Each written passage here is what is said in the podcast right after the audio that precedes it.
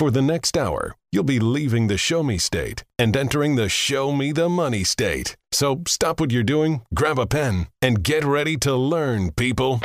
Because you're tuned to the Ozarks number one show about your money. Randy Floyd, founder of Floyd Financial Group, will be your guide for straight talk about living the life you deserve in retirement. Prepare to be empowered. Now, here's your Show Me the Money host, Randy Floyd. Thank you so much. Welcome to Show Me the Money with Randy and Jake Floyd, the radio show that gives you the straight talk and honest answers you need to help you reach your wealth management and retirement goals through smart investing and careful planning. My name is Jeff Shade, and as always, I'm just here to ask the questions. But the words of wisdom and solid advice come from Randy and Jake Floyd of Floyd Financial Group. First off, Randy, how you doing today? I'm doing very well, Jeff. How about you? I am doing fantastic. And Jake, how's this fine day finding you? You know, it's good. It's uh it's another great day to be alive in the Ozarks. Oh, yeah. As I always say, the last bastion of sanity. Ozarks really are one of the beautiful parts of the country that a lot of people I don't think get a chance to see. They're underappreciated, but there is so much to see here. I love going down to Branson and certainly glad to be here with all the fine people of Springfield, Missouri and the surrounding areas. Let's uh, start off the show today, gentlemen, like we do every week, and that's by talking about current events. Some CPI numbers came out. What do you make of those? You know, they came in a little bit hotter than expected. So, you know, the, the mainstream media, the White House and Congress, and everybody's like, you know, inflation's under control. You know, it's coming back down. Because it was over 9 and now it's 6.4, they're kind of declaring victory. Well, the target is 2%. So we're not exactly home yet. Nope. Um, you know, and I think that prematurely declaring victory is a recipe for 1980s style inflation. Yeah. And, you know, I don't want any part of that. I don't think anybody else really wants any part of that. But I think we need to be very careful about giving up on correcting this inflation. And I think that people are going to be surprised that Jerome Powell is not going to give up on inflation. I don't think he's going to change his target. There's a lot of people saying he's going to change his target from 2% to 3% or 4%. He's said explicitly at the last several meetings he is not going to change that target. It's not something he's looking at changing, and he doesn't see anything that would ever make him want to change it. He thinks it's very important to not allow inflation to become entrenched. Mm-hmm. So, entrenched means that kind of what it sounds like, but it gets entrenched by people's expectations of inflation moving to a 4% level, meaning people expect it to go, so it becomes so. You know, they expect inflation to be 4%, so they make it happen. That can also be very dangerous, and it's very hard once inflation becomes entrenched to undo that scenario. And so, again, I think they're working at it. I think they're going to get it corrected. I think that they had thought that they had done enough but these past few reports are showing that you know the jobs market is still extremely tight really made no progress there and you know inflation is still well it's not 9% you know Right. 6.4 is still pretty hot and Oh, i yeah. think that you know we may have to raise rates a few more times there's even some calls that we may even have to go 50 basis points Wow. Well, I think there's a couple of things we need to throw in here too, Jake. You know, even if we had inflation down at 2%, if you compound that looking forward for 30 years, you know, it really adds a lot to what people have to have to live on in their budget. So, talking about retirement as we do here, uh, you know, if you start off at about $40,000 a year, you need nearly $72,000 a year by the time you look at 30 years at 2%. So, really, you know, it's important. We can't live at 5 and 6% inflation. That's going to be very difficult for people. And I think that sometimes when we're just talking about these percentages and we don't really equate it to hard dollars and cents in our pocket or what's coming out of our pocket, right. uh, you know, it's really important that people take a look at that. And of course, that's something we try to do here all the time. I think also, Randy, that you know you had mentioned that after 30 years or so, you would need double the amount at two percent, but at six percent, and we're actually above that right now. But at six percent, you would need six times as much money. So to kind of show you how important it is that we get those down there. I mean, imagine that 30 years from now, you need, you know, the average person's making 300,000 a year instead of 50,000 a year. You know, your car would then your average vehicle, which currently is in the $40,000 range new, would at 6 times that would cost $240,000 30 years from now. Those numbers sound ridiculous, but that's the path that we're on if we don't fix this problem and again, I, I do have confidence that they will fix it, but you have to understand that to fix the problem, we have to create pain. And if you've been listening to the show very long, this is something we've been saying for uh, at least 18 months at this point. And You know, we still really haven't seen much pain. People are like, I don't know what you're talking about. I've seen lots of pain. Well, not like it's going to be Right. if they actually get this thing under control. You know, we're going to have to see unemployment go up, meaning people are going to lose their jobs. And I'm not saying that's a good thing. I'm just saying that's a necessary evil to fix this inflation problem. So, if inflation is still where it is today, it's not at the 2% range, and these rate hikes have not had the desired effect on that, do we just keep raising rates, raising rates, raising rates, or is there something else we can do? Because, you know, this sort of inflation is not sustainable for the average human being. So there's a couple tools that the Fed has in their tool belt. Number one is controlling interest rate policy. So again, for those who are not regular listeners here, let me let me give you the 30 second background here. When we talk about the Fed controlling interest rates, they really control what's called the Fed funds rate. That's the rate that the government charges banks to lend money overnight to them for them to meet their reserve requirements. Through that rate, they indirectly control pretty much every other rate on the planet.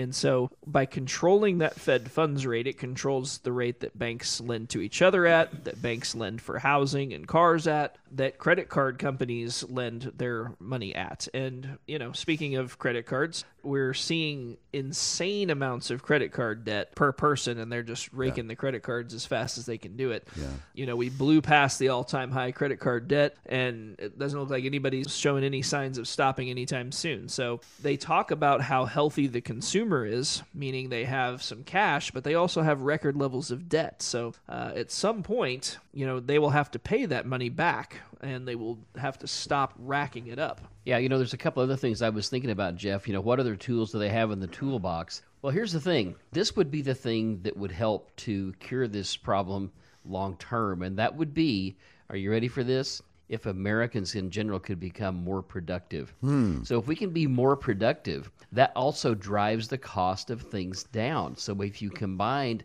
productivity along with the raising of interest rates, you could uh, really make both ends of that curve meet. Unfortunately, though, the Fed cannot control how productive the average American is. That would be great if they could. But, you know, while Americans in general are pretty productive, there's also a lot of lazy people out there, you know, that Oh, yeah. could do more as far as that's concerned. The other tool that the Fed has that we need to talk about is they can reduce the size of the balance sheet. So when we talk about the Fed printing money, basically that money gets held on the balance sheet and they expand the balance sheet and then inject that money into the economy. So over the last couple of years, we've printed about six and a half trillion dollars. And so that's expanding the balance sheet. So one thing they could do is they could more aggressively reduce the size of the balance sheet, which they are doing right now at the pace of about $95 billion a month which sounds like a lot, but given how big the balance sheet is at eight trillion dollars, you know, it's going to take a while for that to spend down. That would definitely put the brakes on things, but it would be much more painful and much more abrupt feeling than the interest rates that operate on a lag. We're talking with Randy and Jake Floyd of Floyd Financial Group. We're talking about current events, in particular the stubborn inflation figures here. Let's bring it back to our listeners here, Randy and Jake. You talked about the amount of money that you need to survive on if inflation keeps up at this pace. If someone is thinking about retiring right now or retiring in the next year or two, are you dramatically going to change those figures that they need to uh, live on to account for this 6% inflation rate? Well, obviously, we do have to factor in what's going on with inflation. But, Jeff, I'll tell you, we're not going to be able to ever plan for 6 and 7 and 8 and 10% compound inflation. No economy can. No person can. That's impossible to do because we just don't have the means to create that kind of profit and growth in portfolios. And I mean, if anybody tells you they can, you just can't do that Right. because everything has a basis and everything has to grow from a basis or grow up out of something. So, you know, we have to get inflation under control. And I think that Jerome Powell, that's why he's got to get to 2%. He knows that 2%, you know, if we could really get there and live there, that's a manageable rate. We can build productivity through people, through AI, through computers, through machines, through robots you know, to help us do a lot of the things that are that will fill the gaps in the future. But yes, we always factor in inflation to answer your question more directly. But can we do it at six and eight? No. No, we really can't. Nobody can plan for that. So one of the things that we're you know we're seeing right now is people are saying, well, you know, can I retire? The thing I would say is that during some of the Trump years and looking back over our shoulder, you know, really we had 40 years of pretty good times. Yes, right. we had a couple of big downturns in there, but you know, the bond market was really high in the 80s. So anybody that owned 30 year bonds, looking back over our shoulders, made great money interest rate wise, and they also made great appreciation on their bonds. Now we've turned that corner. Now we're getting some decent interest rates, but people that had long term bonds have seen some of those get devalued. We're also seeing now that, you know, companies are having a hard time making their earnings, you know, uh, projections and, and as we see earnings come in. So we think that while Jerome is not done raising rates, he has got a good start on things and things are going the right direction. We just want him to go ahead and finish the job, which on one hand sounds cruel and unfeeling, but on the other side of that is good things. We just have to get there. So the good news I've seen is that some of the more safe investments are really paying a lot better than they used to. I'm seeing some pretty good rates on CDs and money markets these days. Yeah, CDs, money markets are up in the 4 4.5 4.8, I guess I would say in some cases I'm seeing now. And if he continues to push rates, you know, pretty soon we'll have 5% CDs and 5% money markets. I would say too that, you know, there's some banks that are offering good CD rates, but I do talk to clients all the time where their bank is paying them 35 basis points, uh, meaning 0.35% on a money market still. Right. And so if that's you and you have some money laying around, we can help you get access to some higher paying 3.5 to 4.5% range safe liquid money. So you can talk talk to us about that. So, with money market rates and CD rates, as you said, they're about 4% or so, and inflation is 6.97%. Do you look to other forms of investments to offset this inflation that might give you a little bit better return? So, you know, right now, if we look back over our shoulder, Jeff, you know, in uh, 2022, the overall stock market, the broad market, the S&P 500 was down 19.44%. So, you know, the only bright shining star through all of that was the oil and gas industry made some money through 2022.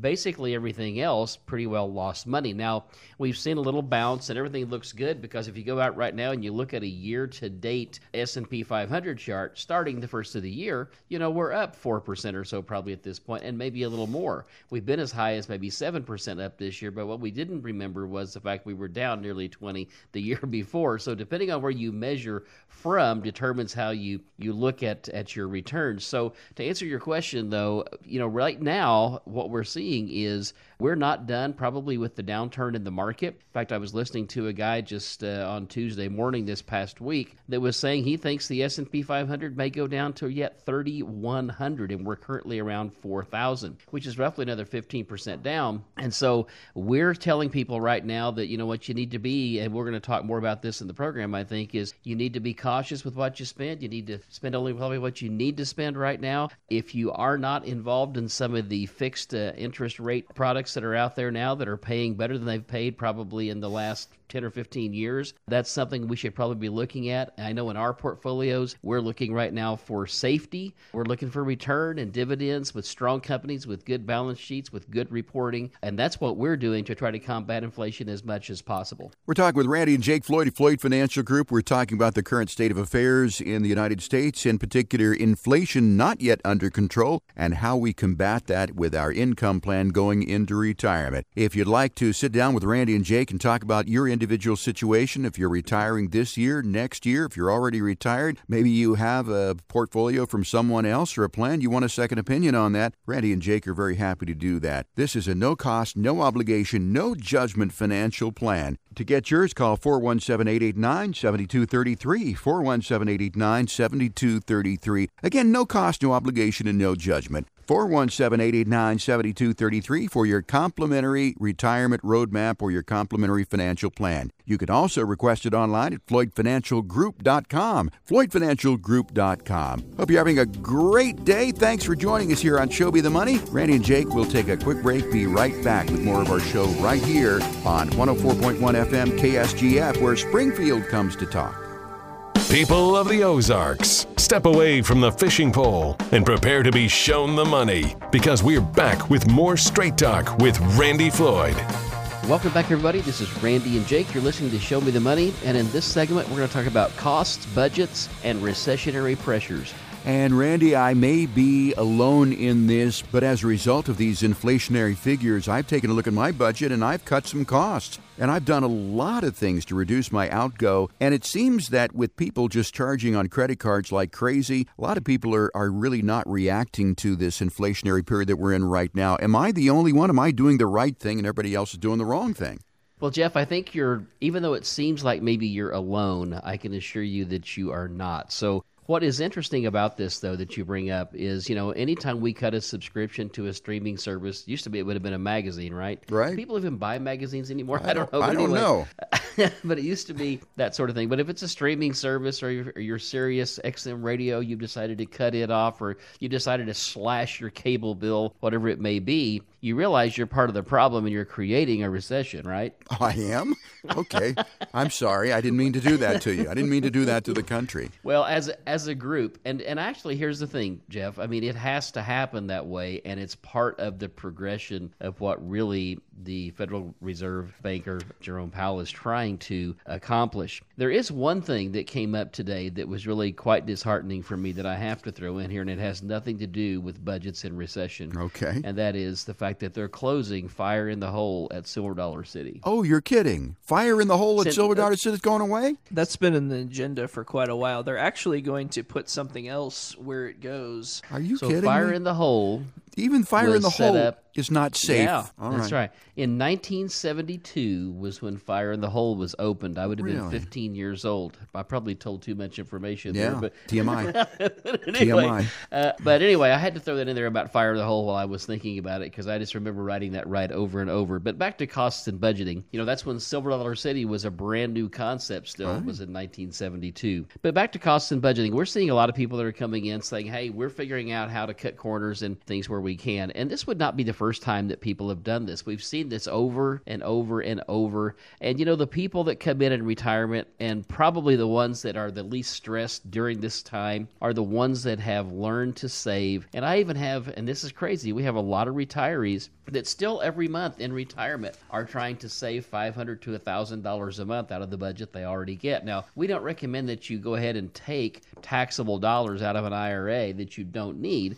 But if you are, I guess what I'm really saying is it's the mindset of people that they need to save money, that they need to be saving up for that rainy day. And we're going to have a lot of people out there that have not saved for the rainy day and the ones that we see that are running their credit cards and things up. And I'm not talking to our audience here for the most part that's listening. Mm-hmm. Most of the people that are listening to this program today are savers. They're probably 50 years and up. They're still in the accumulation phase or right near the accumulation phase of their life where they are getting ready to retire. They've raised a family, so they've had a budget. Maybe they don't have one now. You know, they've had lots of extra costs. They've put kids through college. They've, you know, bought them cars. They've done all those different things. Maybe they paid off their house now and they have more money than ever before. But now is not the time to let your guard down because as we look forward, things are going to cost more. And while we are getting this inflation under control, looking to slash is not a bad thing. Now, I'm not saying that you need to forego vacations and if you need a new car, not to buy one. I'm just saying take an extra look see at what you're doing.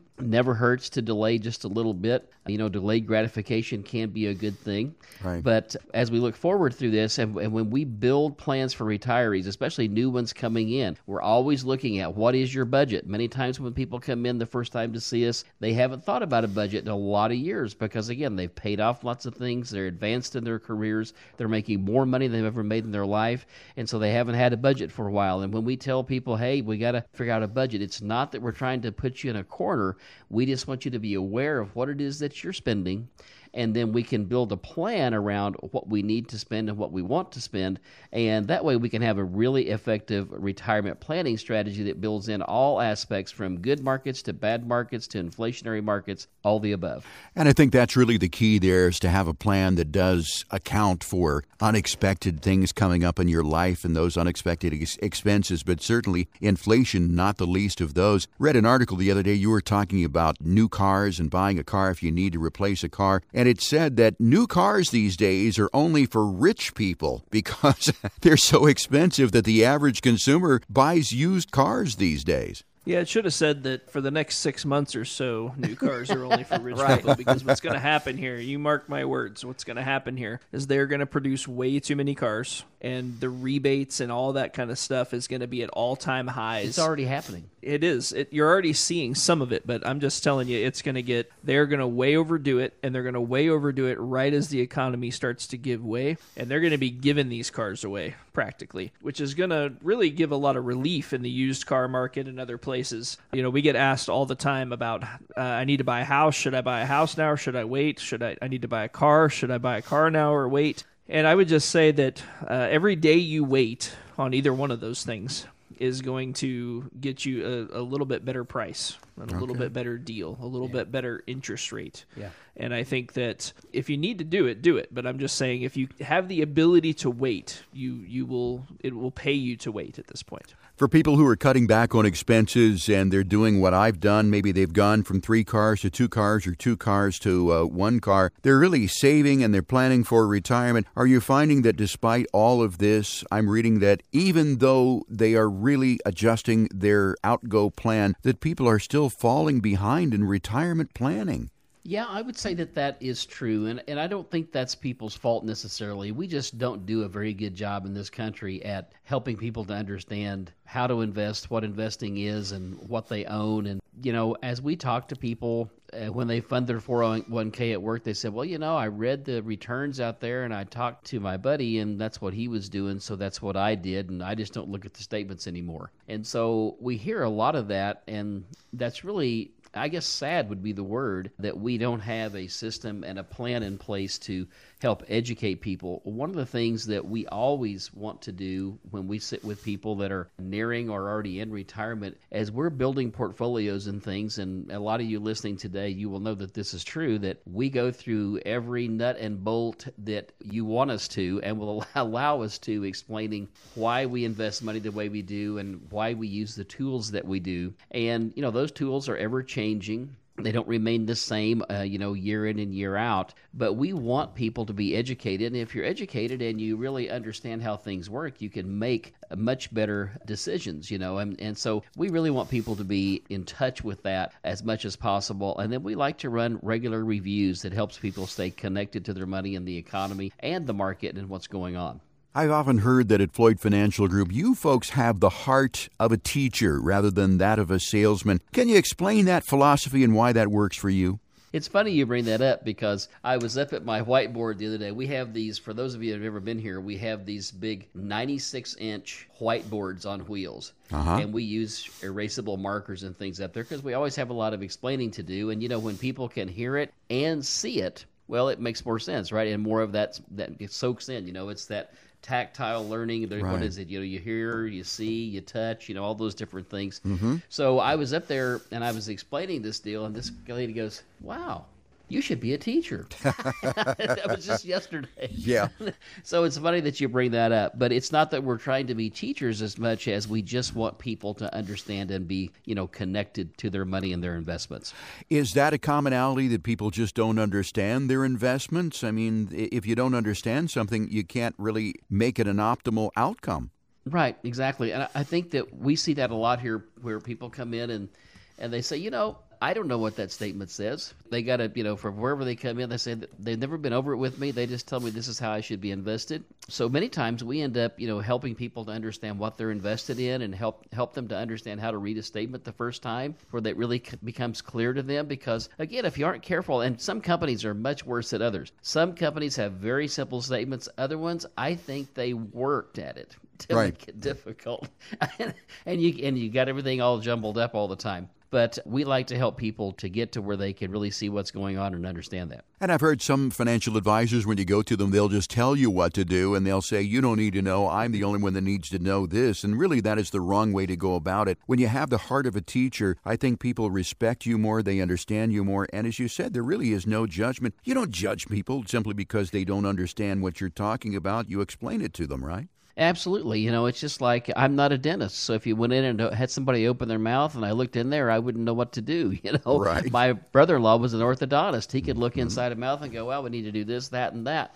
I just can't do that. I'm not a carpenter. I, I can't build things. I'm, I'm I don't have a talented artistic bone in my body, but lots of other people do that could teach me a lot about that. And so everybody has their forte and what they're good at and uh, what they're experienced in. And, and so we kind of stick to doing what we do best here, and that's financial planning and retirement planning.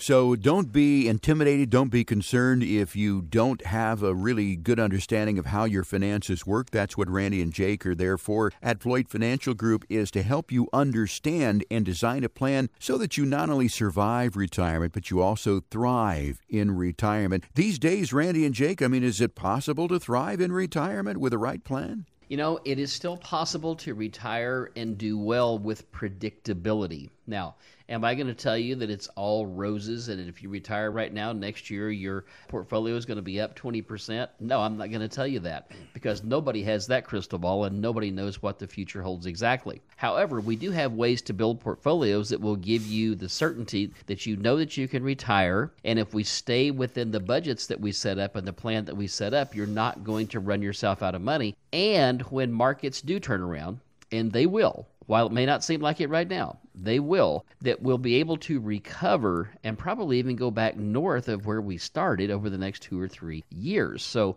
it's just important that people have a plan and understand how they're going to be drawing on their money, how their money has an opportunity to earn right now versus what it's going to be in the future. Because right now, things are a little tough, but they will be better in the future. So if you're thinking you can't retire right now or you can't retire in the next couple of years, you may want to think again because where there's a will, there is a way. And Randy Jake at Floyd Financial Group will find that way for you. Once again, if you're listening to this program, you'd like to get in and sit down, talk to Randy and Jake about your visions, your goals, your dreams for retirement, all you've got to do is call 417 889 7233. 417 889 7233 for your complimentary opportunity to get on the path to retirement, a retirement that could be everything that you've hoped that it could be. And many times, Randy and Jake are the bearers of good news. You think you can't retire? They come in, run some numbers, do some calculations, do some analysis, and uh, they will tell you you could retire right now if you want to. So if you want a happy surprise, if you're a glass half full sort of person, you want to talk to Randy and Jake, again, they have the hearts of teachers, not of salespersons.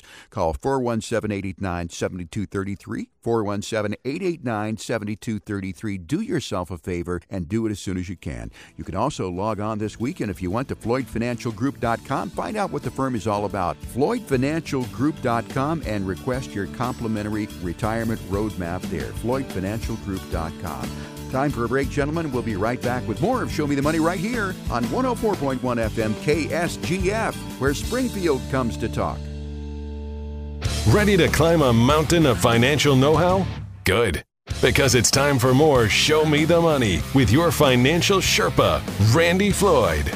Welcome back, everybody. You're listening to Randy and Jake, and this is Show Me the Money. And in this segment, we're going to be talking about this thing called the 4% rule, referring to can you withdraw 4% from your portfolio, adjusted for inflation each year, and survive 30 years? Yeah, and the 4% rule has been around for a while. I've heard about it. I've heard about the 3% rule, the 2% rule, the 5% rule, and the 6% rule. It sort of seems like a moving target. Is it a moving target, or should you really shoot optimally for a 4% withdrawal rate? You know, here's what I would say, Jeff. I mean, it's it's has moved around over the years because there were people, you know, looking back over our shoulder the last few years that were saying, well, no, it's not 4% anymore. It's three and a half. Then there were those that said, well, no, it's two and a half. And depending on which investment advisor and analyst that you talk to and how they feel a retiree should be invested, will directly affect that number. So basically, let's talk about what the 4% rule is. So here we are, we've worked a lifetime 35 to 50 years for a lot of people out there. We've saved our money, and now we come to this point to where, okay, we're going to turn on Social Security. That gives me about 30% of what I'm used to making. Now I've got to rely upon my savings, my 401k, or whatever you might be invested in. Maybe it's a savings account or whatever, and a CD or bonds or whatever. And I've got to now be able to live on that. And how much should I withdraw? And so this 4% rule was basically what it says is you know they're they're going to rely upon in this situation generally speaking what's called the 60-40 portfolio or maybe a 50-50 portfolio. So a 60-40 portfolio is where you own 60% stock or equities and then 40% in bonds or the debt of companies. So when we look at bonds they generally pay us an interest rate uh, that's normally a little better than maybe a dividend rate from a stock. And then when we own equity of course we're looking at maybe dividend payments and growth in that stock to provide us income. Now, what do we know about the stock market and the bond market? Well, Jeff, it changes yeah. every day, right? Right.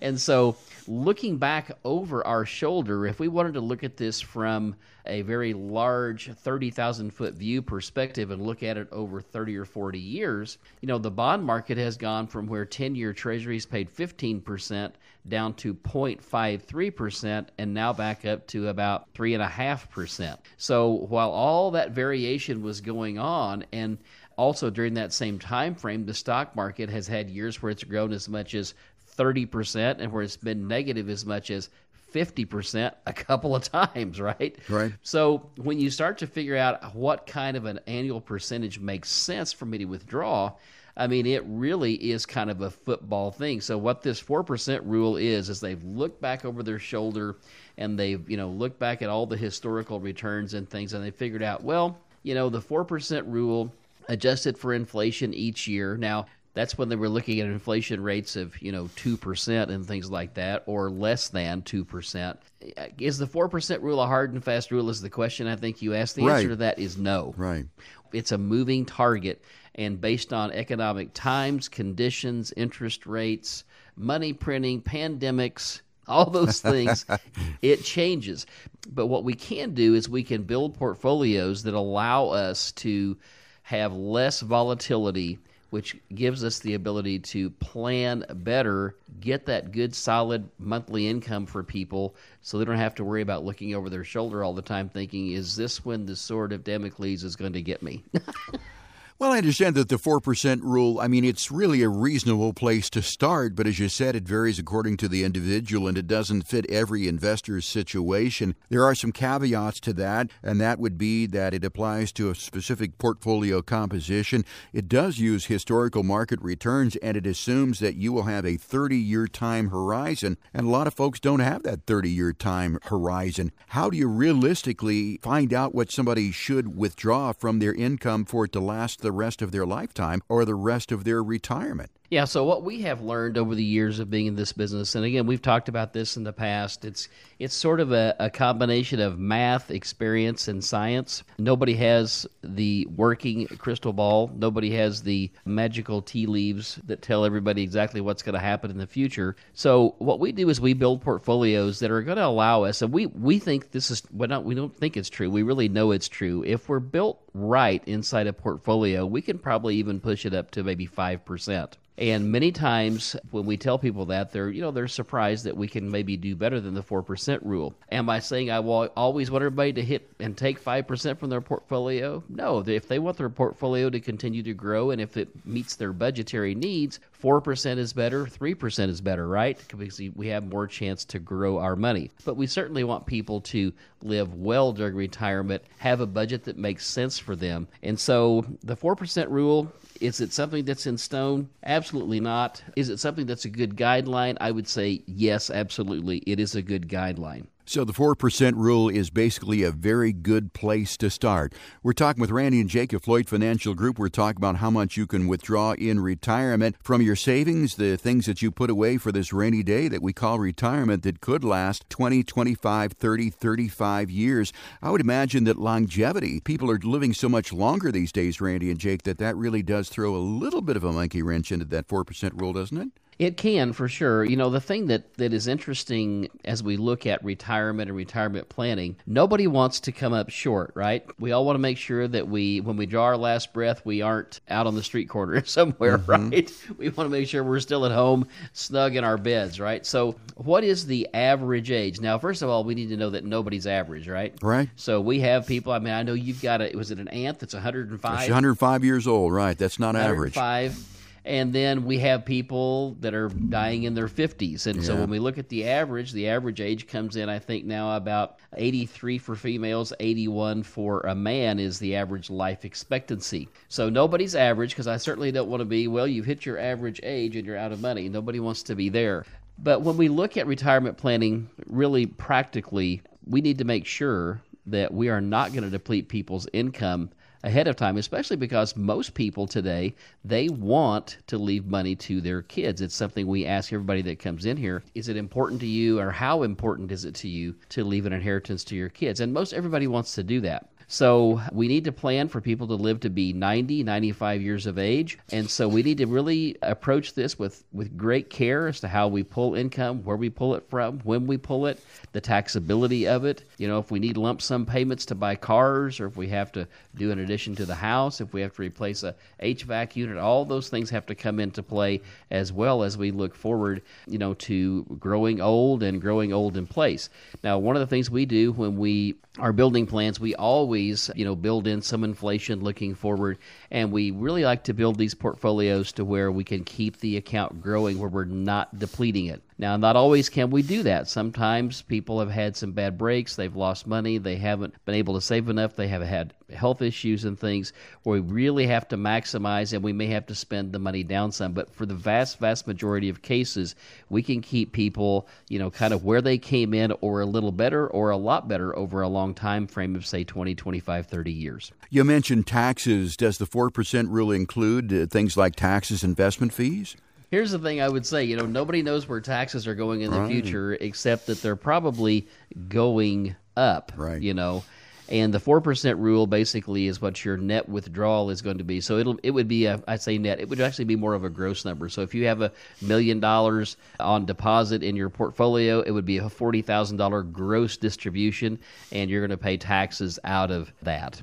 We're talking about the 4% rule with Randy and Jake of Floyd Financial Group. Gentlemen, is it realistic to live off your interest and not touch the principal these days?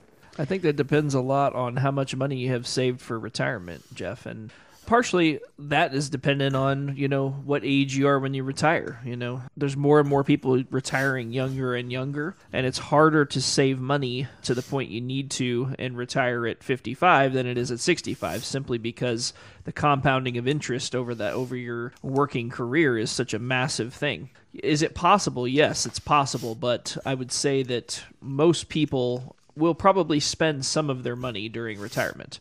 That being said, if you're conservative and you're not taking, you know, if you're if you're withdrawing four percent, you are not going to be spending your principal most likely. But a lot of people come in wanting to withdraw five and six and seven and eight percent, which in those cases you're definitely going to be spending principal.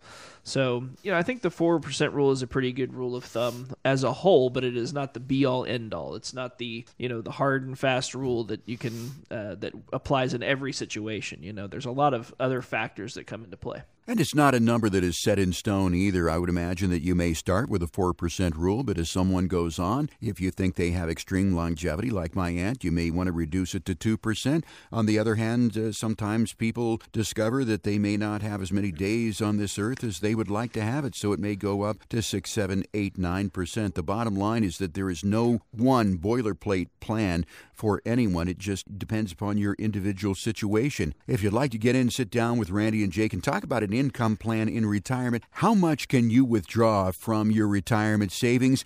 Again, no cost, no obligation, and no judgment for doing that. Call 417 889 7233 to get your retirement income plan, your retirement roadmap, or an income distribution plan. Again, it's 417 889 7233. You can also request your no cost, no obligation, no judgment plan online at FloydFinancialGroup.com. That's FloydFinancialGroup.com. Time for a break, gentlemen. We'll be right back with more of Show Me the Money right here on 104.1 FM, KSGF, where Springfield comes to talk. Ready for a heaping helping of some more real talk? Thought so. Here's another serving of Show Me the Money with your server, Randy Floyd. Welcome back, everybody. You're listening to Randy and Jake. This is Show Me the Money, and in this segment, we're going to be talking about risk tolerance, and we want to talk about this in three different ways. Jeff, what is your risk tolerance? What it should be? What is your capacity to Right. accept risk?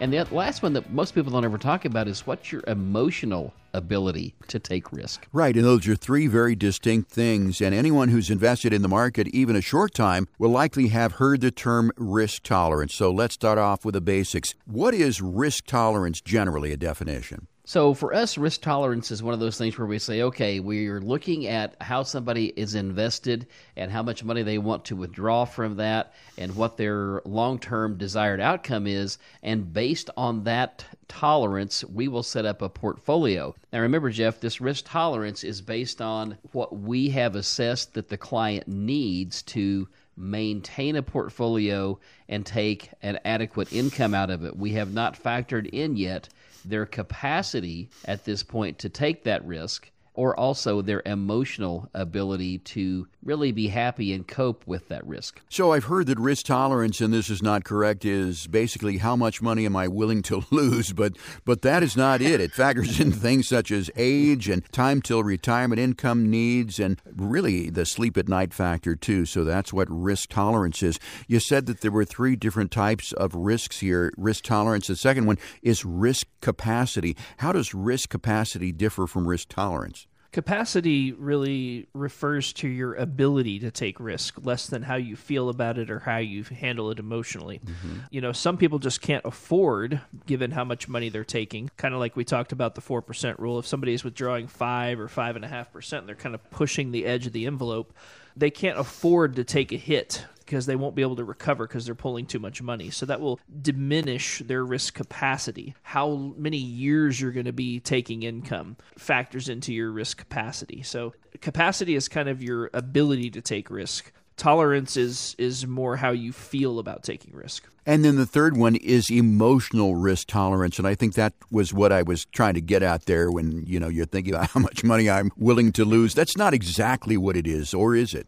Well, so on the emotional side of things, I mean, let's face it, and you can probably ask anybody this, you know, if you had a billion dollars and you knew that the day was coming that you were going to lose it, would you be emotional about that? Oh yeah, absolutely.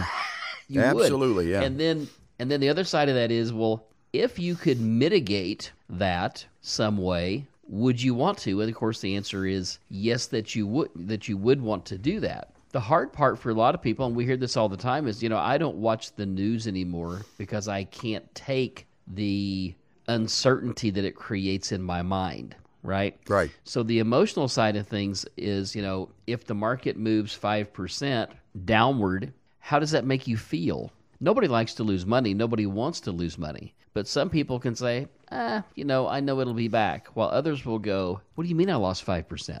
Yeah. you know? Sure. And then there's then there's the people that say, well, it's only a paper loss until you cash it in, right? I mean, which I assure you that it is a loss, you know. Oh yeah. But the thing is, when it comes to risk tolerance, we like to ask people, you know, a lot of questions about. And of course, if I if I ask everybody in, at at core value, I'd say, well, how much money would you like to lose? Well, the answer is none. And if I could build a portfolio to where you had hundred percent safety, would you want that? Well, yeah, as long as I can make eight percent. Well, You can't. We know that's not in the. Yeah, we can't do that Yeah. You know if if we're looking at you know doing something that's absolutely fixed that has guarantees and of course the guarantees only as good as what's backing it which is the government in many cases you know and who knows what that is, according to a lot of folks today. Mm-hmm. but you know and then there's other people that i have a few people that come in and once in a while say well you know what? I am really not risk averse at all. I don't care if you lose it all Wow. now that's a different type of emotion and we know that that at its core is really not true No.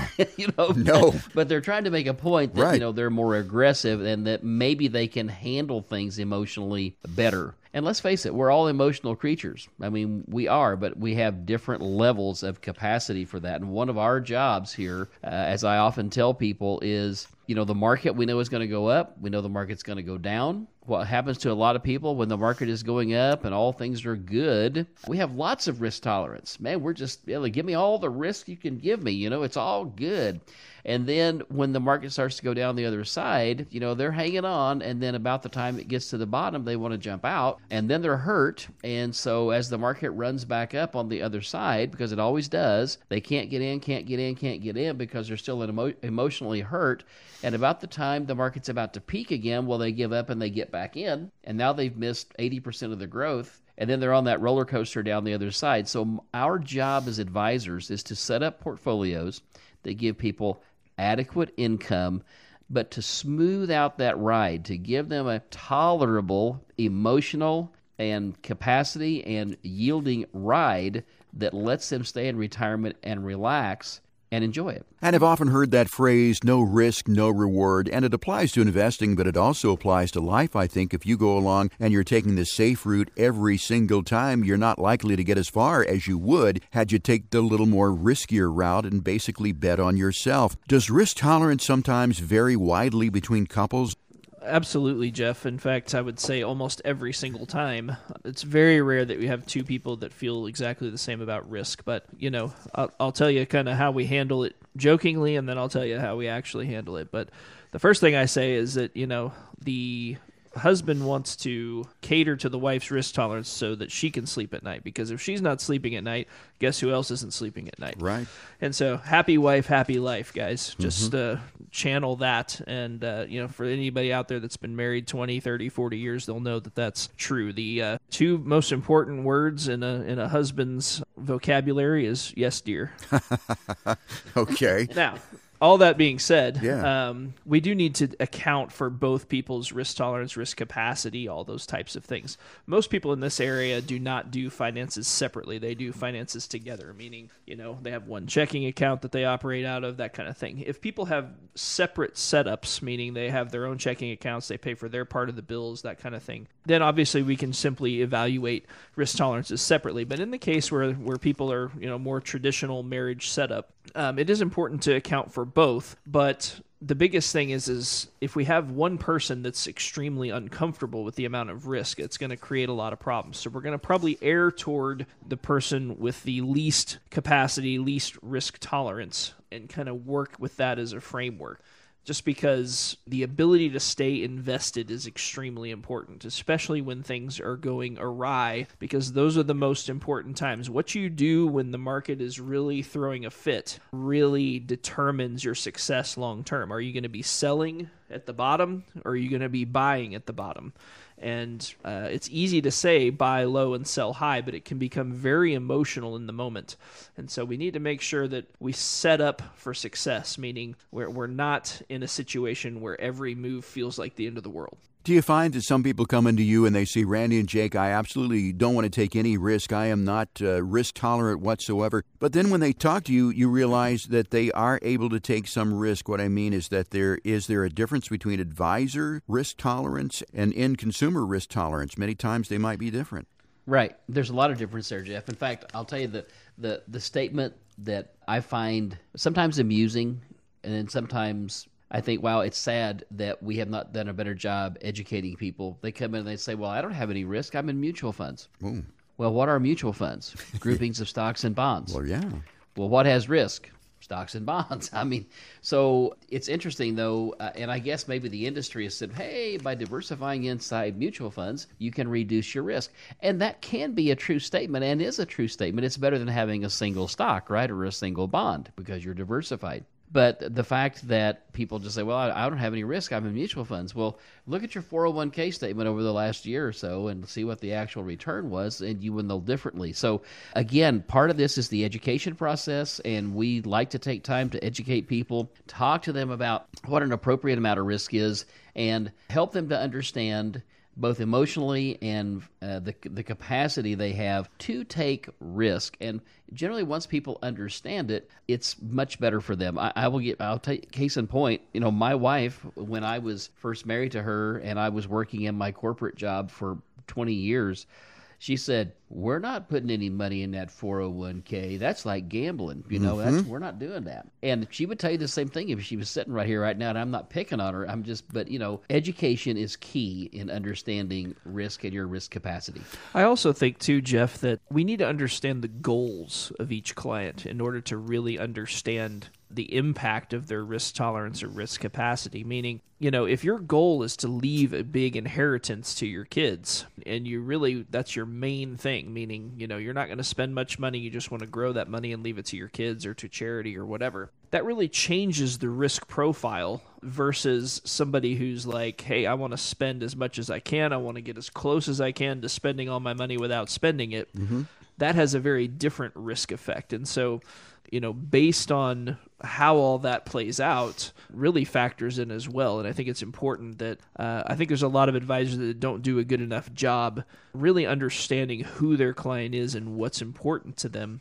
And I think that that's that's as big a part of it as anything. We're talking about how to determine your investment risk tolerance with Randy and Jake of Floyd Financial Group. If you'd like that question answered, you'd like to maybe banter back and forth a little bit and find out truly what your risk tolerance is, simply give Randy and Jake a call at 417 889 7233. That is the number that you use for your no cost, no obligation, and most importantly, no judgment financial plan. We call it sort of your retirement roadmap. Randy and Jake are sort of like Sherpas. I mean, they'll take you by the hand and they'll walk you up that mountain we call retirement. Then they'll stay with you every step of the way just to make sure that you're safe. If you have a portfolio or an investment plan from someone else you'd like a second opinion, again, Randy and Jake welcome that too. 417 889 7233 is the number to call for that consultation. Again, no cost, no obligation, and no judgment. You can also request your plan online at FloydFinancialGroup.com. That's FloydFinancialGroup.com. Well, Randy and Jake, we are out of time for this week. I certainly want to thank you for your time, but most of all, I really want to thank our fine listeners here in the last bastion of sanity, Springfield, Missouri, for listening to us. And for Randy and Jake, I'm Jeff Shade, inviting you to get out and enjoy this great part of the country that we live in this weekend. We'll talk to you again next week with another edition of Show Me the Money right here on 104.1 FM KSGF, where Springfield comes to talk.